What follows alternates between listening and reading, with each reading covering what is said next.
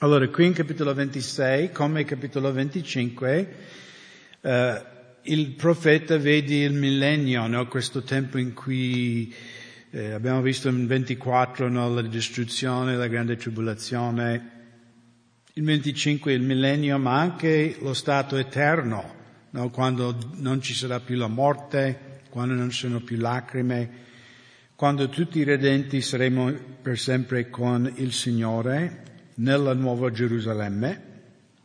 E anche qui, capitolo 26, eh, dobbiamo ricordare che queste visioni profetiche non vanno in modo cronologico, come anche il libro di Apocalisse. Il libro di Apocalisse in certi punti è cronologico e in certi punti non è cronologico. E quindi a volte no, vai avanti e poi riparte di nuovo dall'altra parte e riparte di nuovo. Quindi anche qui, per dire, no, l'inizio di 26 parla del millennio, no, parla anche del, come capitolo 24, della distruzione delle nazioni che hanno odiato Dio, però finisce in versetto 19 e 21 con il rapimento della Chiesa che viene prima della grande tribolazione. Quindi di nuovo per Mm, non è sempre in queste visioni profetiche che Isaia è tutto tipo tac tac tac così. A volte sì, a volte no. In quel giorno, quindi il giorno in cui Gesù regnerà qui sulla terra, questo cantico, in quel giorno si canterà questo cantico nel paese di Giuda.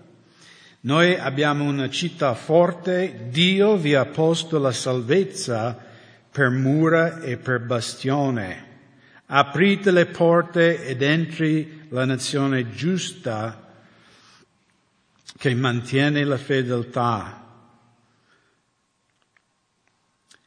Allora questo primo versetto è molto bello perché se lo leggiamo in ebraico, che è la lingua originale del Vecchio Testamento, dà totalmente un altro senso, ok?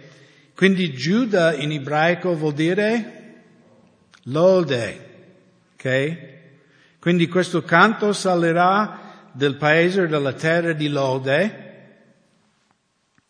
Noi abbiamo una città forte, Dio, che qui è la parola Yahweh, ok? Yahweh vi ha posto la Yeshua. salvezza qui la parola è Yeshua, il nome Giosuè o Yeshua, il nome di Gesù. Letteralmente Yeshua. E quindi nel paese di Lode noi abbiamo una città forte, Yahweh ha posto Yeshua per mura e per bastione. Quindi Gesù stesso è la nostra protezione, come lo è anche oggi però lì letteralmente, no? come leggiamo anche in Apocalisse alla fine, quando dice che nel nuovo cielo e nuova terra, nel nuovo Gerusalemme, non c'è, non c'è più sole, perché non c'è bisogno, perché la luce di Dio, la gloria di Dio illumina tutto quanto. e quindi anche qui non c'è bisogno di protezione perché Gesù stesso Yeshua è la nostra protezione. Aprite le porte entro le nazioni giuste che mantiene la fedeltà e quindi queste porte di Gerusalemme che tutte le nazioni, vedremo anche più avanti, sempre in Isaia, che tutte le nazioni andranno alla monte dell'Eterno per lodare il Signore. Tu mantieni in una pace perfetta colui la cui mente rimane ferma in te perché confida in te. Confidate nell'Eterno per sempre perché l'Eterno, sì l'Eterno, è la roccia eterna. Quanti di voi volete la pace perfetta? Quanti di voi volete salute mentale? Amen. Allora qui abbiamo la ricetta biblica. Non sono i psicofarmaci che ti danno la pace perfetta. No, tante volte purtroppo Perché sapete, i medici sono altri umani difettosi. E quindi io da pastore, perché il pastore ha tanti capelli, no? Lui fa l'idraulico, eh, tassista, falegname, psicologo, sociologo. E a volte, umanamente parlando, cioè mi vengono delle persone con delle situazioni umane, e, e come diciamo qui in Italia, no? ci mette le mani nei capelli, cioè io umanamente non so cosa fare. Sono cose molto al di là delle mie capacità. Figuriamo una persona, anche se è medico, ha fatto l'università, no, ok, prendi questi, prendi questa ricetta, prendi queste pillole così starai meglio. No, e tante volte purtroppo no, noi umani mettiamo solo un tampone, mettiamo un tappo, ma non arriviamo alle radici del problema dell'angoscia, della, della paura. Ma qui noi abbiamo una promessa biblica.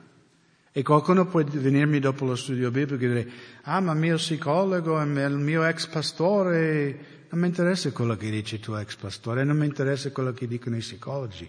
Questa è la parola di Dio. E Dio dice questo. Vuoi la pace perfetta? Allora tieni la tua mente ferma in me. Tieni i tuoi occhi su di me. Non vuol dire che saremo sempre dai, saltando di gioia, ridendo, perché chiaramente anche un credente se muore per dire tua mamma, padre, un figlio, facciamo lutto, non siamo malati di mente. Cioè non vuol dire che un cristiano non può essere triste, non può avere momenti di Melancolia? Malinconia? Mm. Ok. Malinconia. Mi confondo sempre perché in inglese si dice me- melancholy. Vabbè, comunque. Malinconia. Però cioè, possiamo dire che il passo di un cristiano deve essere pace. Cioè nel senso, la media della nostra vita, fra tutti i popoli, dovremmo avere noi più pace e più tranquillità di tutti gli altri, giusto? Perché conosciamo il Signore e sappiamo che tutto questo passerà. E anche qui Isaia il profeta no, dice, tu mantieni in pace perfetta colui che la cui mente rimane ferma in te perché confida in te. Quindi dobbiamo tenere gli occhi sul Signore e la mente quindi concentrata su Gesù, su Dio, e dobbiamo, dobbiamo credere in Dio. Satana vuole che abbiamo paura. Satana vuole che siamo in agitazione, che siamo angosciose. Ma dobbiamo guardare Gesù e dobbiamo avere fiducia che ha tutto sotto controllo. E leggo alcuni passi, un passo che abbiamo letto già mercoledì scorso, ma è dato anche per questa sera. Ebrei capitolo 12, versetto 1 e 2. Anche noi dunque, essendo circondati da un così gran numero di testimoni, Deposto ogni peso e il peccato che ci sta sempre attorno allettandoci, corriamo con perseveranza la gara che ci è posto davanti. E voi sapete, no, lo Spirito Santo ha ispirato, io credo Paolo ha scritto ebrei, anche se non abbiamo l'autore nel testo, ma comunque, lo Spirito Santo l'ha scritto. E lo Spirito Santo con parole dipinge un quadro, un film, giusto? Nella nostra mente. E ci vuole comunicare una verità spirituale. Allora, quale è il quadro che ci vuole dipingere in questo versetto 1? Alla fine del versetto è scritto. Cosa stiamo facendo noi? Siamo in una gara, esatto. Stiamo correndo una gara. E il 100 metri che ha vinto, non mi ricordo neanche il suo nome, L'ital- l'italo-americano? Jacobs, esatto. Primo nome?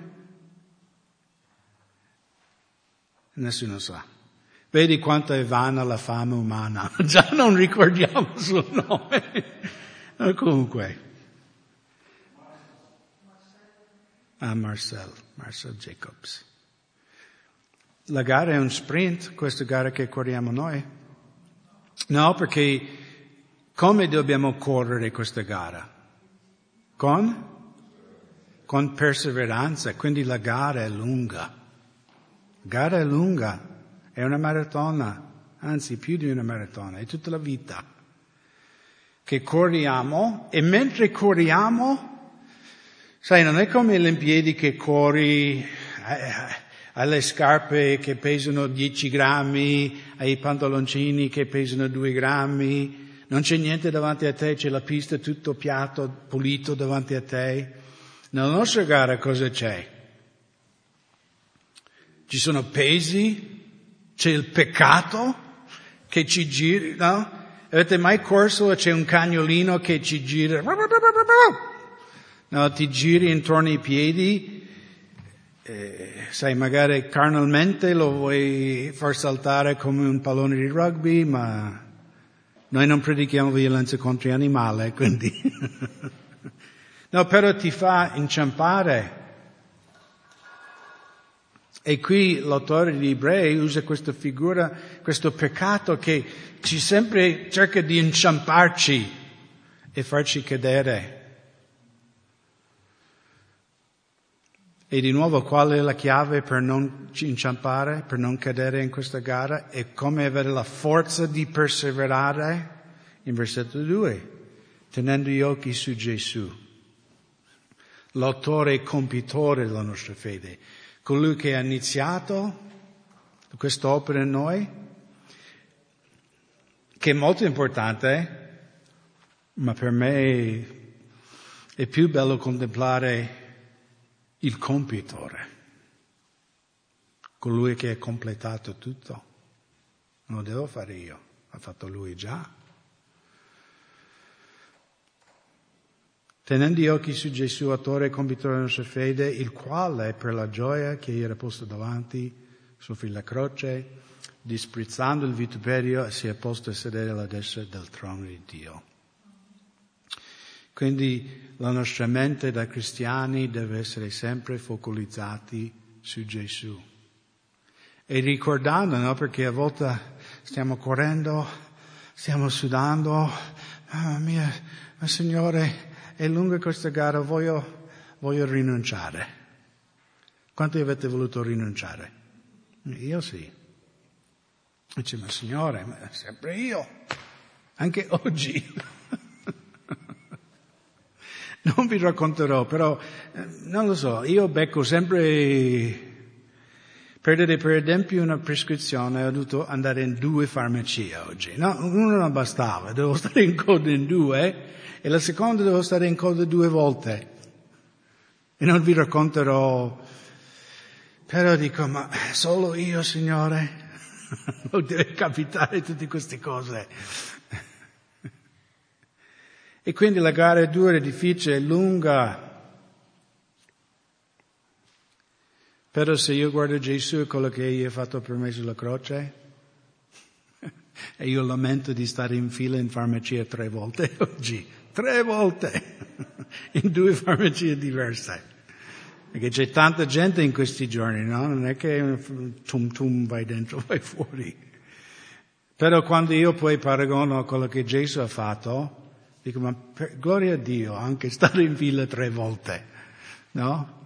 Sto camminando, mica sono inchiodato su una croce. È un piccolo fastidio.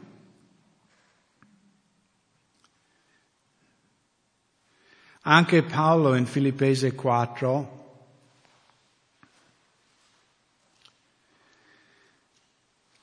ci dà la ricetta per una, un, una sana mente, una mente gioiosa, una mente con la pace di Dio. No, in Filippesi 4, versetto 6, 7. Non siate in ansietà per cosa alcuna, ma in ogni cosa le vostre richieste siano rese note a Dio mediante preghiera e supplica con ringraziamento. E la pace di Dio che sopravanza ogni intelligenza costruirà i vostri cuori e le vostre menti in Cristo Gesù. Quindi quando noi abbiamo gli occhi su Gesù, quando noi portiamo ogni preghiera e supplica con ringraziamento al Signore,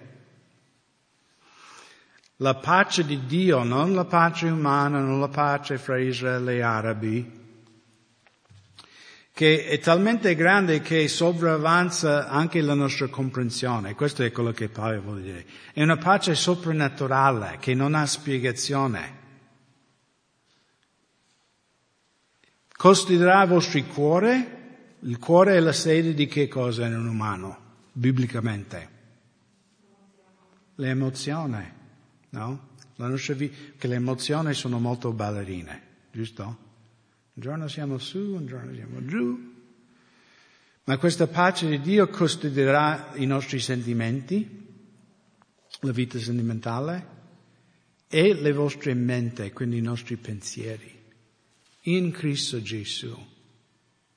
E quindi se qualcuno, e, e fratelli, noi viviamo un tempo di grande angoscia, noi viviamo un tempo la comunità europea, io sono stato spaventato da questa statistica, due anni fa hanno pubblicato questa statistica.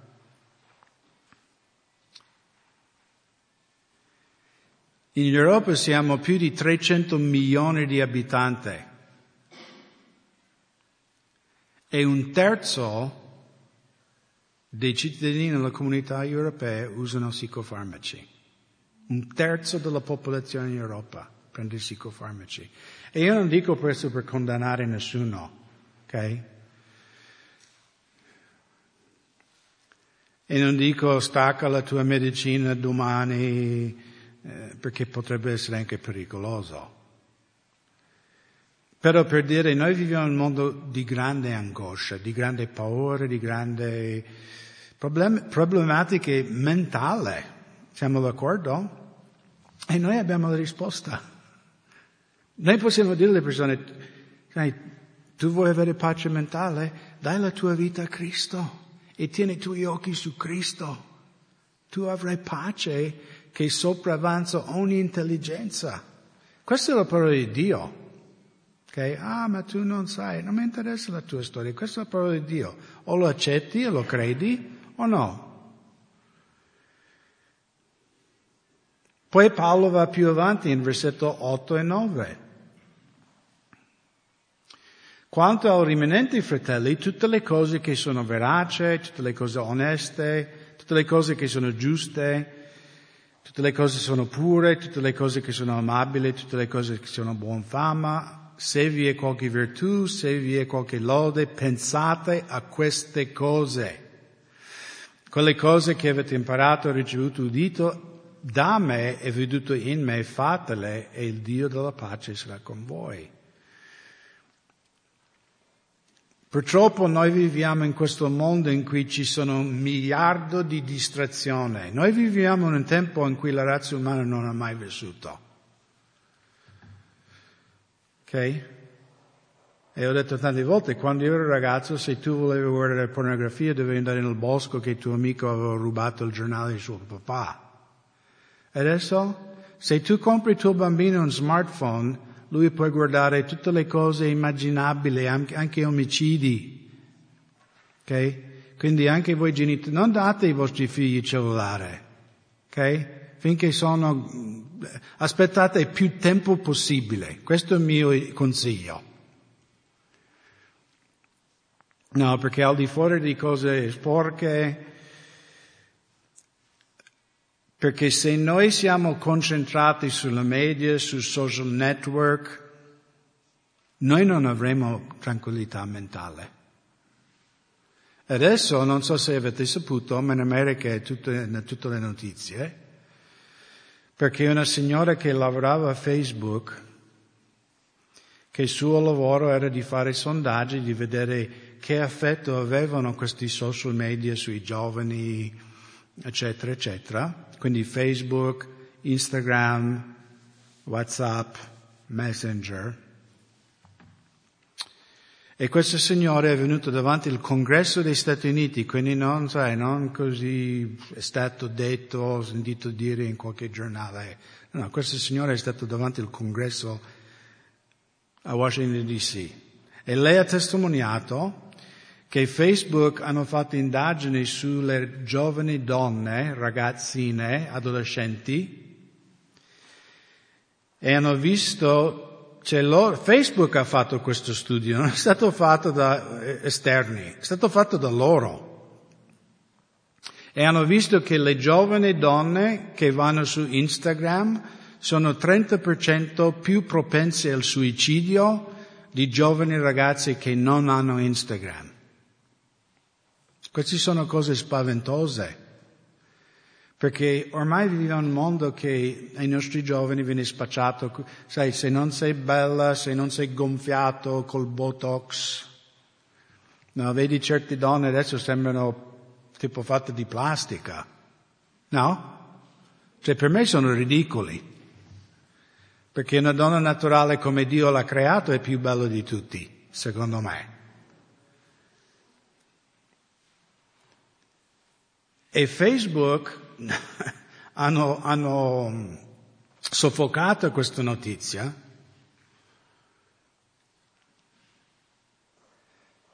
perché per i soldi, no? perché Instagram, Facebook loro vendono pubblicità. Loro hanno visto anche se tu guardi, se tu sei propenso per guardare cose tipo ipersinistra o tipo forza, forza nuova, cos'è questa cosa che adesso vogliono bandire? Forza nuova? Si chiama? Eh. Tipo iperdestra, sai, violenza contro gli stranieri, contro tutti.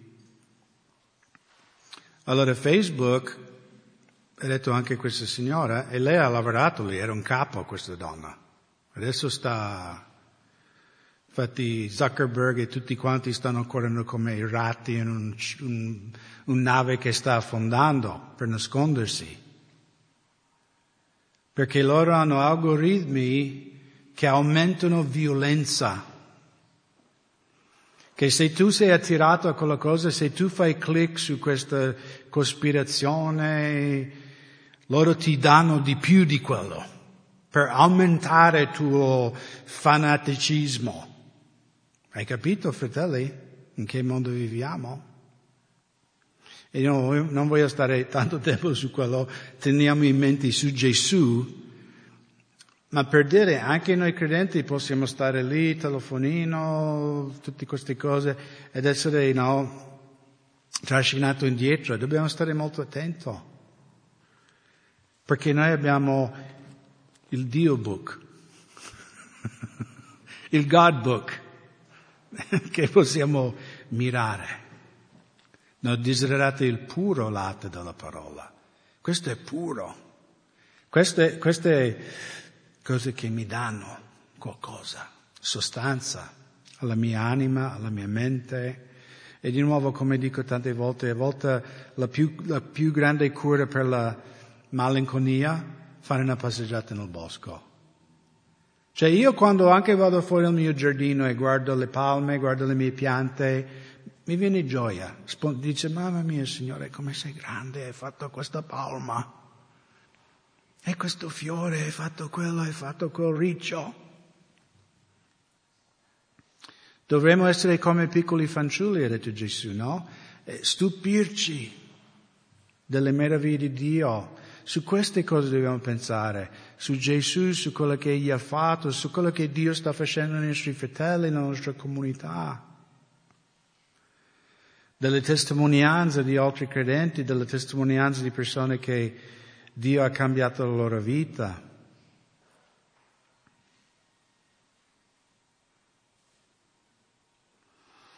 Poi in versetto 5 e 6 Tu ridurrai il tumito dei stranieri come il colore in un luogo arido, come il colore nell'ombra di una nuvola. Così il canto dei tiranni sarà fatto tacere. L'Eterno dei eserciti preparerà su questo monte a tutti i popoli un banchetto di cibi. Oh, scusate, sto leggendo il capitolo sbagliato. ai ai ai, fratelli, pregate per me. Ok, siamo in capitolo 26. Infatti ho detto, ma non ho studiato questi passi. Però è simile in versetto 5. Egli ha umiliato quelli che stavano in alto, ha abbassato la città elevata, ha abbassato fino a terra, gettato nelle polvere. I piedi la calpestano, i piedi stessi del povero e i passi dei meschini. Quindi, di nuovo, nel giudizio finale Dio abbasserà l'orgoglio dell'uomo e chi crede in Gesù sarà innalzato. La via del giusto è diritta. O giusto è Dio, tu appiani il sentiero del giusto. Anche qui no, perché quando io leggo la scrittura faccio un po' come Rad ci ha insegnato, no? lo studio induttivo. E quindi qui parla di sentieri, nel mondo antico la maggior parte della gente viaggiava con i piedi, giusto? Solo i ricchi potevano permettere un asino un cavallo per cavalcare, la maggior parte delle persone camminavano. E, e Israele è un po' come l'Italia, no? C'è poco terreno piatto, quasi tutte colline e montagne. Quanti di voi avete camminato in montagna? Ed è facile, sapevo già. Quando tu cammini in montagna, qual è il sentiero più bello? Salita sicuramente no, no? Salita. Ma discesa è bella? Forse un po' meglio, però anche la discesa no, può essere pesante, specialmente se hai ginocchi come i miei. No, il più bello sentiero è quello piano. No, eh, non è vero, tu vai in montagna, fai una salita, ah, sto morendo, aspettate fratelli. No, e poi, ah, ecco, ecco, c'è, ok, adesso riprendo c'è un po' di pianura. Io adesso mi piace la pianura. Io sono di montagna, ma nella vecchia mi piace la pianura padana. Vado al Piave, no? Ma per noi Dio appiana il nostro sentiero. Se noi abbiamo la mente fissa su di Lui, Signore abbassa no, quelle colline e alza le discese. Abbiamo equilibrio mentale, abbiamo equilibrio nella vita.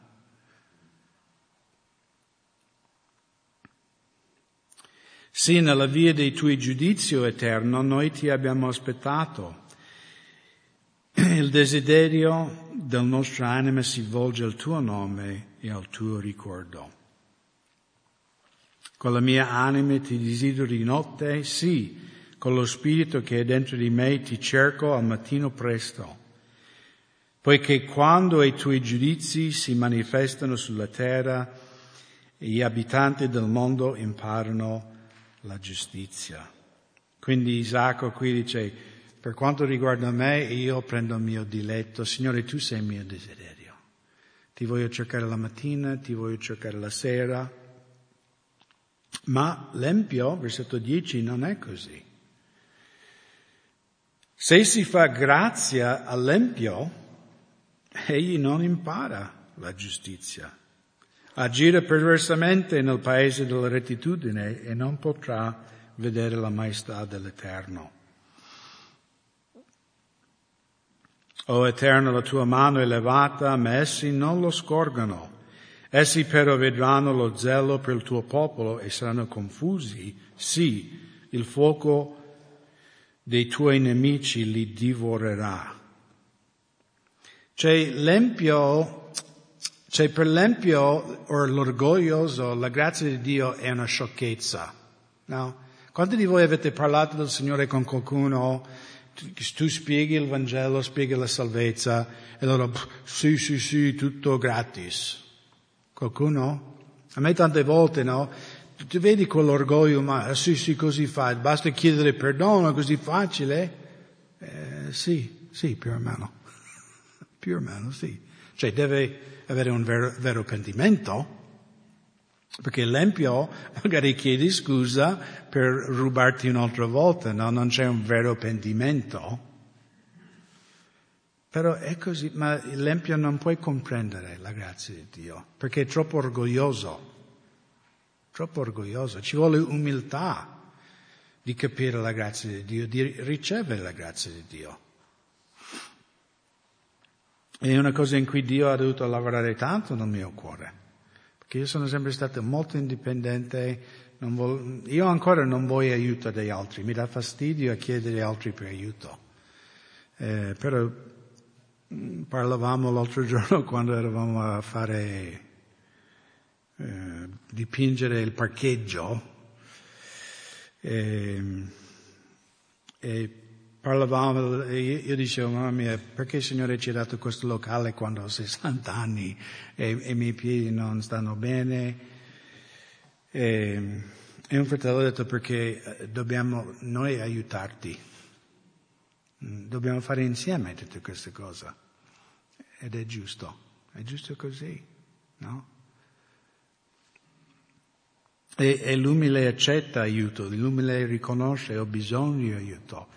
Invece il superbo, l'orgoglioso, no.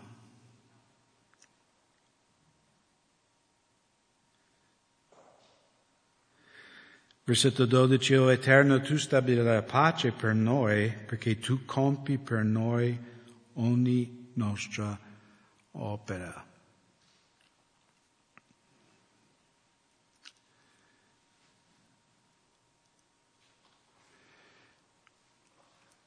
Allora questo passo è tradotto bene, però potrebbe essere tradotto anche in questo modo. O Eterno, tu stabili la pace per noi, perché tu compi,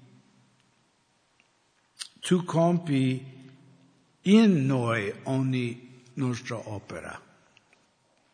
Secondo me c'è una sottilezza di differenza. No? Tu compi per noi, fa, però può essere esterno, no? Invece letteralmente tu compi in noi. No?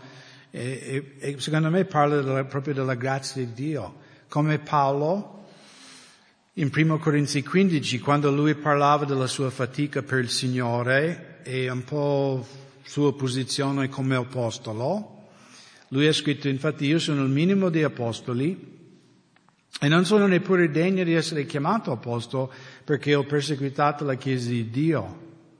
Ma per la grazia di Dio sono quello che sono. E la sua grazia verso di me non è stata vana, anzi ho faticato più di tutti loro. Loro chi sono? Gli altri apostoli. Per questo noi vediamo che no, metà dei atti è Paolo, non è Pietro e gli altri. Alcuni apostoli li perdiamo dopo i primi capitoli. E, e secondo la tradizione, Marco è andato in India e questo è andato qui. Però Paolo era veramente uno che faticava per Gesù, che, che faceva tanto. E lui dice, io, io ho faticato più di, più di tutti gli altri, però Non io però, ma la grazia di Dio che è in me. E quello è il segreto, no? Noi, noi possiamo lavorare tanto per il Signore, ma se lo facciamo per la nostra vanagloria è tutto in vano. Dobbiamo capire che la grazia di Dio è solo il Signore, lo Spirito di Dio che ci permette di faticare per Lui, di non stancarci. E anche qui un po' Isaia vede questa cosa che Signore tu compi in noi ogni nostra opera. Quindi anche Paolo nel Efesino, noi siamo la poesia di Dio. creati in Cristo Gesù per le buone opere che Dio ha precedentemente preparata. Sapevi che Dio ha preparato per te delle buone opere? Dio ha preparato per te dei appuntamenti divini, noi chiamiamo. Magari domani. Il Signore ti metterà qualcuno davanti che tu devi aiutare. Ed è una cosa che Dio ha preparato per te. E poi per lo Spirito Santo tu compierai quell'opera che Dio ha preparato. O Eterno, versetto 13, Dio nostro, altri Signore all'infuori di te ci hanno dominato, ma solo per te ricordiamo il tuo nome. I morti non vivranno più e i trapassati non risorgeranno più, perciò tu li hai puniti e li hai distrutti, hai fatto sparire ogni, ogni loro ricordo. Quindi anche tu, datore di lavoro, magari oggi ti, ti comanda, ti, ti grida, ma quando tutto sarà passato noi ricorderemo il nome di Gesù. Non ricorderemo il padrone no, della fabbrica dove abbiamo lavorato. La loro memoria sarà cancellata. No? Come abbiamo visto, no? Marcel Jacobs, cioè, ha vinto due mesi fa il, il primo medaglia d'oro nel 100 metri in Italia e ci siamo tutti già dimenticati il suo nome. E così è. No, la gloria di questo mondo è passerella. Ma chi fa la volontà di Dio durerà in eterno. Allora, versetto 15, um, ehm, tu hai accresciuto la nazione, o eterno, hai accresciuto la nazione, tu sei stato glorificato, hai esteso tutti i confini del paese. O Eterno, le avversità si sono ricordate di te, hanno fuso una preghiera quando il tuo castigo li colpiva. Come una donna incinta che sta per partorire, si contorce e grida le sue doglie, così siamo stati noi davanti a te, o Eterno.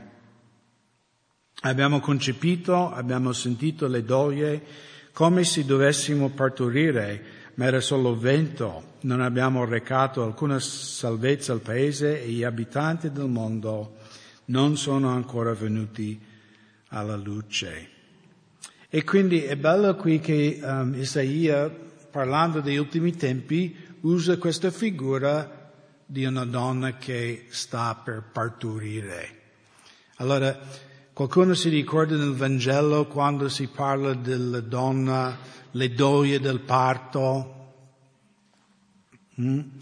Allora di, cosa, di, di, che cosa sta parlando Gesù quando dice accadranno questo, questo, questo? I segni degli ultimi tempi. Dice, no, quando voi, come le doglie del parto. In alcuni no, questi sono l'inizio delle doglie, no? questi sono i primi segni, ma poi ci sono ancora come le doglie di una donna che partorisce, le doglie vengono leggermente all'inizio, no? piccoli fitti, molto tempo fra uno e l'altro, magari un'ora per dire. Voi sorelle dopo potete correggermi su tutto ciò. Io parlo perché ho letto un libro. E poi vengono più vicini di tempo e più intenso come dolore. Giusto, sorelle? E così questi segni, no? Aumenteranno sempre di più. Matteo 24,8, ma tutte queste cose saranno soltanto all'inizio della doglia del parto. E quindi, cioè, è bello per me perché Gesù, quando usava il linguaggio nel Vangelo, non è che lui la pescava da, da nulla, perché lui è la parola. E quindi lui prende, no, perché lui ha scritto anche Isaia, se vogliamo dirlo, giusto? Gesù ha scritto il libro di Isaia attraverso il profeta. Però è bello di vedere che tutti gli autori, anche se erano 40, no, che hanno scritto i 66 libri, però alla fine c'è un autore dello Spirito Santo, perché c'è un filo che collega tutto. Anche le similitudini che vengono usate, no? Poi versetto 19, un versetto molto peculiare, particolare. I tuoi morti rivivranno. Assieme al mio cadavere risorgeranno. Quindi presumo che questo singolo, perché la persona parla nel singolare, quindi Isaia stesso dice un giorno anche il mio cadavere con questi morti, i morti del Signore, no? Perché lui dice, Dio, i tuoi morti, no?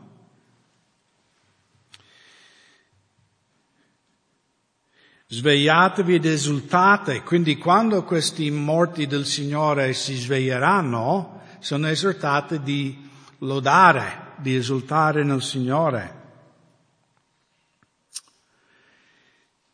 Svegliatevi, esultate, voi che abita, abitate nella polvere, poiché la tua rugiada è come la rugiada di una luce sfavigliante e la terra darà alla luce i morti.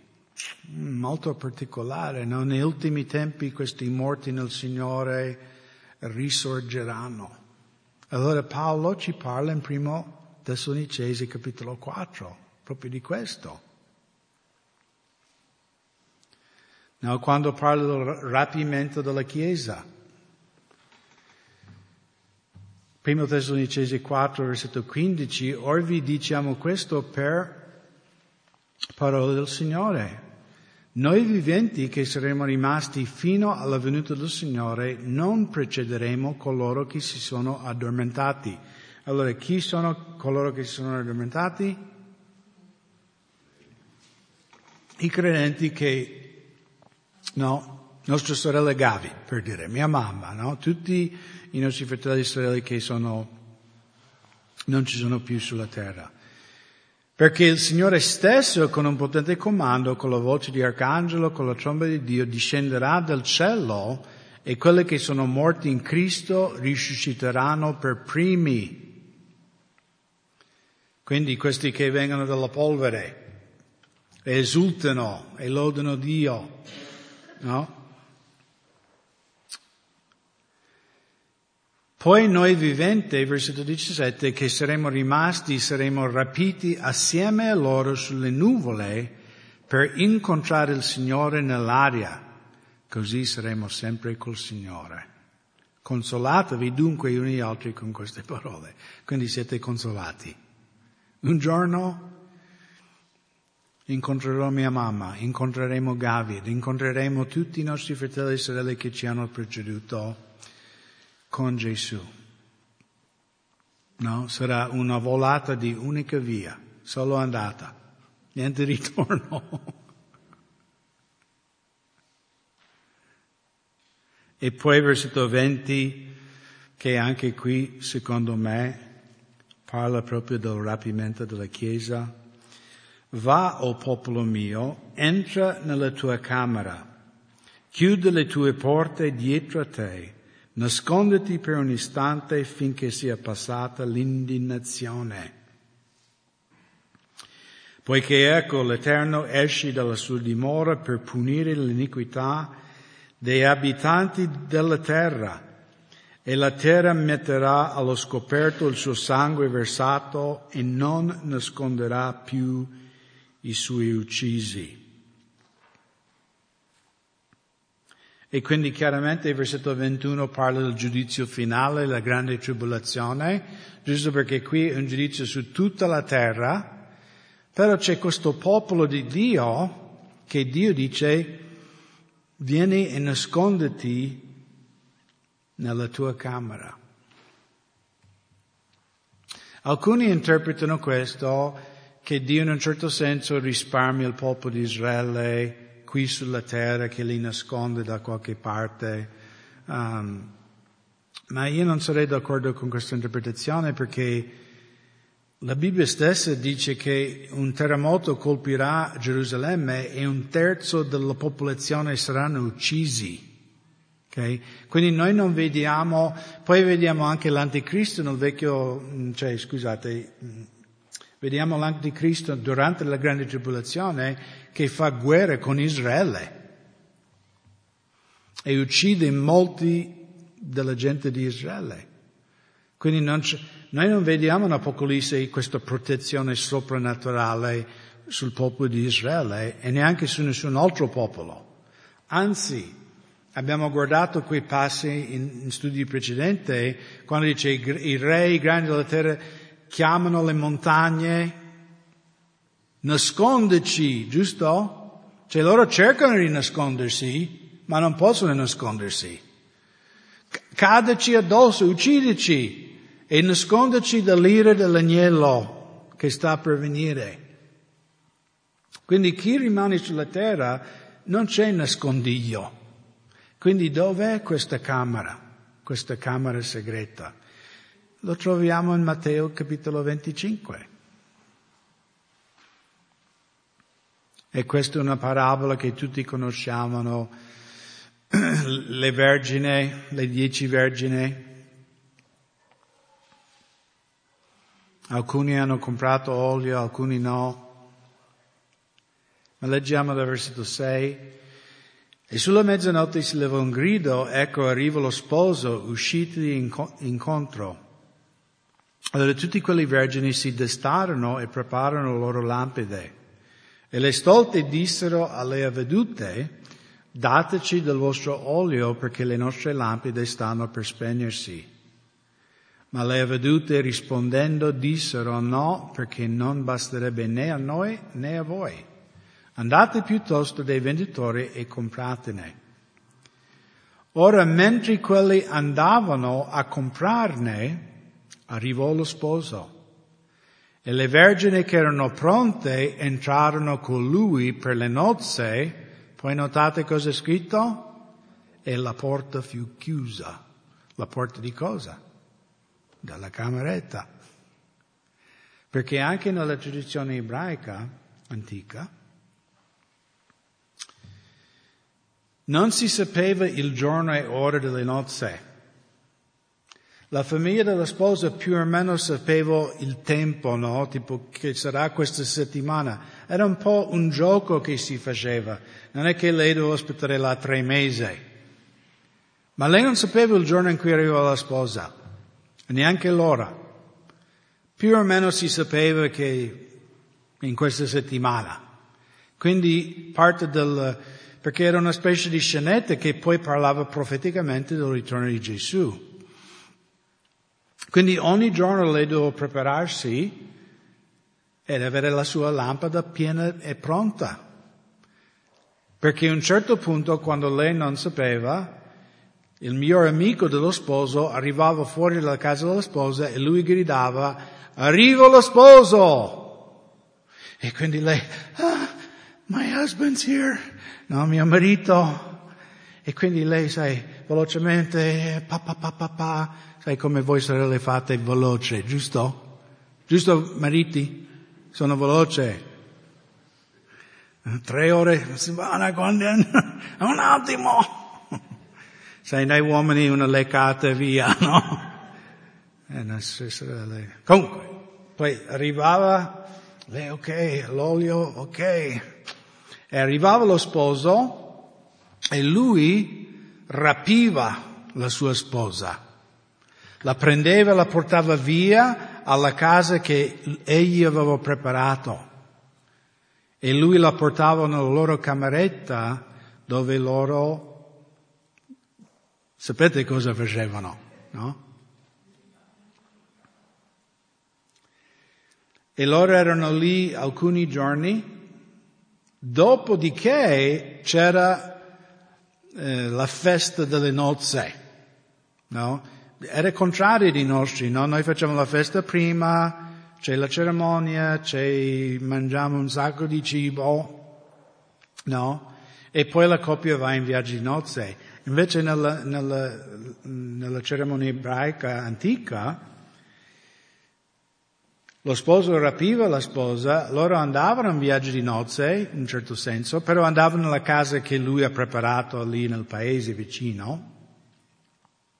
Solo dopo che avevano consumato nella cameretta per alcuni giorni, poi loro tornavano col loro familiare e c'era questa festa no, delle, dei sposi, no, tutta questa mangiata, questa festa che andava avanti anche per più di un giorno.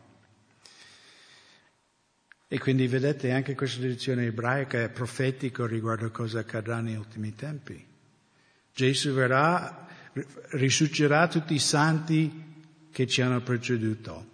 Noi che siamo della Chiesa, non so se io ci sarò o no, spero di sì, ma chi rimane, Paolo dice, è chiaro che Paolo non è rimasto, no? lui è morto duemila anni fa, Paolo dice quello di noi che rimarrà sarà vivo ancora, saremo tutti presi con Gesù e saremo sempre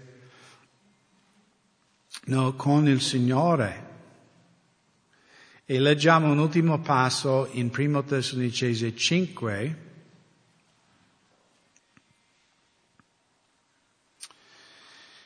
versetto 2, poiché voi stessi sapete molto bene che il giorno del Signore verrà come un ladro di notte. Quando infatti diranno pace e sicurezza, allora una subitanea rovina cadrà loro addosso, come le doglie di parto alla donna incinta, e non scapperanno affatto. Allora, un ladro di notte cosa vuol dire? Che il rapimento possiamo guardare l'orologio e dice che accadrà fra due anni? No, vuol dire che viene un momento inaspettata. ok? Per questo noi, non crediamo che la Chiesa passerà la grande tribolazione. Perché se noi siamo ancora qui durante la grande tribolazione, quando l'anticristo entra nel Tempio e si dichiara di essere Dio, ok? Possiamo contare, in tre anni e mezzo Gesù tornerà a distruggere la terra. Ok? Non c'è sorpresa. Ma cosa ha detto Gesù nei Vangeli? No? In quel giorno uno si sposerà, uno darà, uno sarà dato in matrimonio, sarà normale come oggi. Non ci sarà la terza guerra mondiale, non ci sarà un anticristo che tutti hanno il marchio della bestia.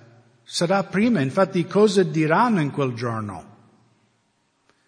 Quando verrà il giorno del Signore. Cosa dicono in versetto 3? Il mondo. Pace, pace e sicurezza. Quindi nel momento in cui c'è armonia, forse l'anticristo sarà, sarà questo messia, un tipo messia che porta la pace mondiale, che risolverà tutti i nostri problemi. Anche perché Paolo in un altro passo in Tessalonicese dice che il rapimento non verrà prima che viene prima l'apostasia, quindi l'apostasia della Chiesa, che già stiamo vedendo, e quell'uomo di, del peccato sarà rivelata. Okay? Quindi io credo fermamente che la Chiesa che sarà viva quando sarà il rapimento, loro vedranno l'anticristo e conosceranno che egli è l'anticristo. Ma questo non vuol dire che saremo nella grande tribolazione.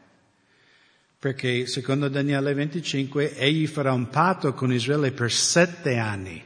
Okay? E molti pastori, anche chiese, si confondono, dicono sette anni la grande tribolazione. No, sbagliato. La grande tribolazione è solo tre anni e mezzo. Probabilmente l'inizio del sette anni sarà come oggi, sarà pace, ci saranno feste.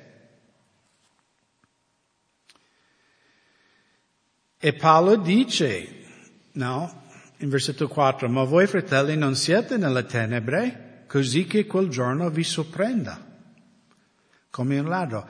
Quindi noi della Chiesa che saremo, noi non sappiamo il giorno o l'ora, giusto? Gesù ha detto che nessun uomo saprà il giorno o l'ora. Però Paolo dice, voi saprete la stagione, che voi vedrete i segni, voi saprete che il tempo è vicino. Come anche la sposa nel matrimonio ebraico. Lei sapeva che mio marito arriverà fra qualche giorno. Non sapevo il giorno e l'ora, ma sapevo che in questi giorni lui verrà a prendermi. Voi siete figli della luce, figli del giorno, noi non siamo delle notte né delle tenebre. Perciò non dormiamo come altri, ma vegliamo, siamo sobri. Infatti coloro che dormono, dormono di notte, e coloro che inibri- si inebriano, si inebriano di notte. Ma noi, poiché siamo del giorno, siamo sobri, avendo rivestito la corazza della fede e dell'amore, e preso per l'almo la speranza della salvezza. Poi l'ultimo versetto che voglio lasciarvi con questo. Poiché Dio, leggetelo, poiché Dio non ci ha destinati all'ira. Okay? Quindi se tu credi che la Chiesa passerà alla grande tribolazione, tu credi che la Chiesa sarà oggetto dell'ira di Dio. Okay? Ma Paolo, cioè, queste cose sono state scritte per rendere chiaro le cose. Okay? Noi siamo la sposa di Gesù. Cioè, secondo voi un marito ammazza sua sposa? sei un pazzo, giusto? No, però guardiamo di nuovo questo linguaggio in versetto 20 di capitolo 26. Va mio popolo, entra nella tua camera, chiude le porte dietro a te e nasconditi per un istante finché sia passata l'indignazione. Ok? Gesù è stato molto chiaro, lui ha detto come i giorni di Noè, come i giorni di Lot. Il, I credenti No, Noè è stato messo dentro l'arca che raffigura Cristo e lui galleggiava, volava in un certo senso sopra il mondo che è stato distrutto sotto di lui. Lot e la sua famiglia sono stati rapiti dai angeli, cioè presi con la forza, e ricordate le parole dell'angelo cosa disse a Lot? Se tu non esci, noi non possiamo distruggere questa città. Se tu non esci che sei credente, l'ira di Dio non si può scatenare contro questi malvagi. Ok? E quindi, grazie a Dio. Abbiamo già abbastanza problemi come credenti oggi a vivere in questo mondo, figuriamo anche Dio ce l'ha con noi. No, Dio non ce l'ha con noi. Noi siamo la sposa. E Dio dice, nasconditi. Vai nella tua camera con Gesù, no? E nasconditi per questo periodo della grande tribolazione e poi quando sarà finito.